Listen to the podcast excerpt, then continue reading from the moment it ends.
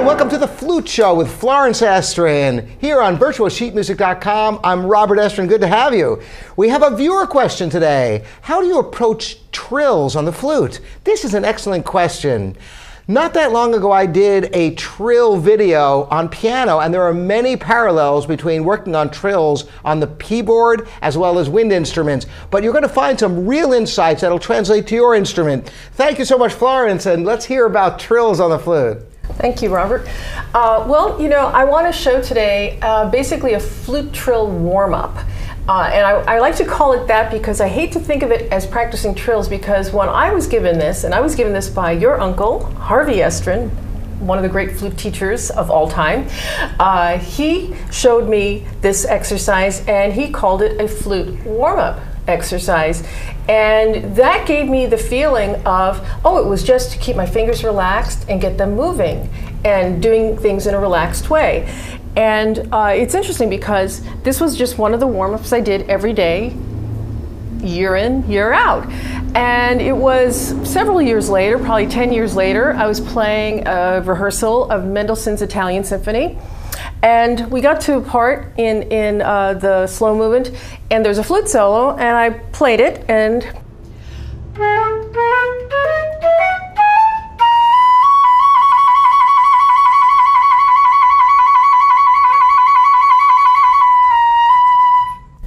And after I played that, uh, there was a, a, a, pause in the rehearsal. The conductor's working with the strings, and the first soloist says to me, "How do you do that?"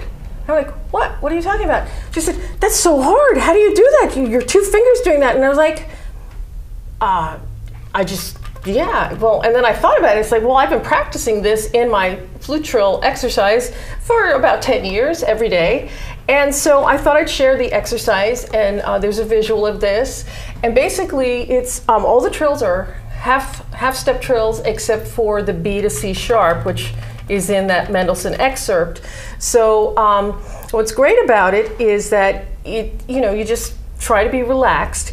And when you're thinking in terms of playing a trill, instead of just thinking of going back and forth between the notes, just take your time and think of it in groups of three and keep your fingers more even.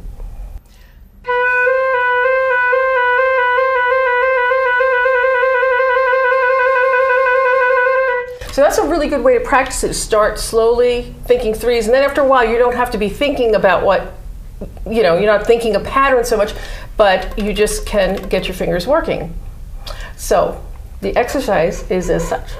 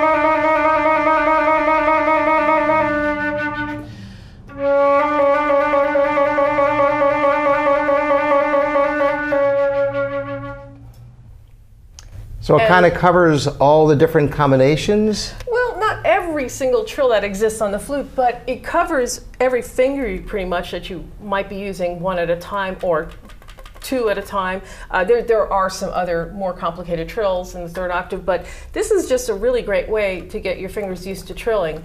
And because you, you do it in such a way where you can either measure it in terms of time so that you're concentrating on how you end your trill, or not especially when you're starting. Don't worry about that so much. Just try to keep it even. Um, I remember when I was in college and we were reading through uh, a, an overture in, in orchestra, and the whole time there was a lot of trills going on, uh, and the first clarinetist was playing these trills, and, and she was a good friend of mine. And the whole time I'm thinking, why is she doing that? Because some trills would be, you know, labored, and others would be as fast as she could possibly play them. And it just was all within the same tempo of music. So it sounded really silly. You know, it was just wrong that they would not be the same. And it was kind of funny because right after the rehearsal, she comes to me, she's like, Did you hear how fast I did this particular trill? And I'm like, Yeah, but it didn't work because then your other trills weren't matching that trill. And she went, oh. and, and, then she started thinking about how to practice her trills so that instead of just trying to be, as a matter of fact, when she was trilling very, very fast, it sounded kind of maniacal, like, you know, and not even. And so, yeah, it's not a matter of just how fast you play a trill. You want to really make sure it works with the, the tempo of the music and it's consistent with the other trills in that same tempo. Exactly. I think the mistake a lot of people make when they see trills, they think it's just like some fluttering of notes but they don't realize that it's really just music and it's just a shorthand instead of having to write out all those notes. Right, right. So if exactly. you think of it that way. Right. Well, that's a really interesting technique. I really appreciate that. And we thank the viewers for the questions. Keep them coming in here at the Flute Show. Florence Estrin, I'm Robert Estrin. Thanks for joining us here on virtualsheetmusic.com.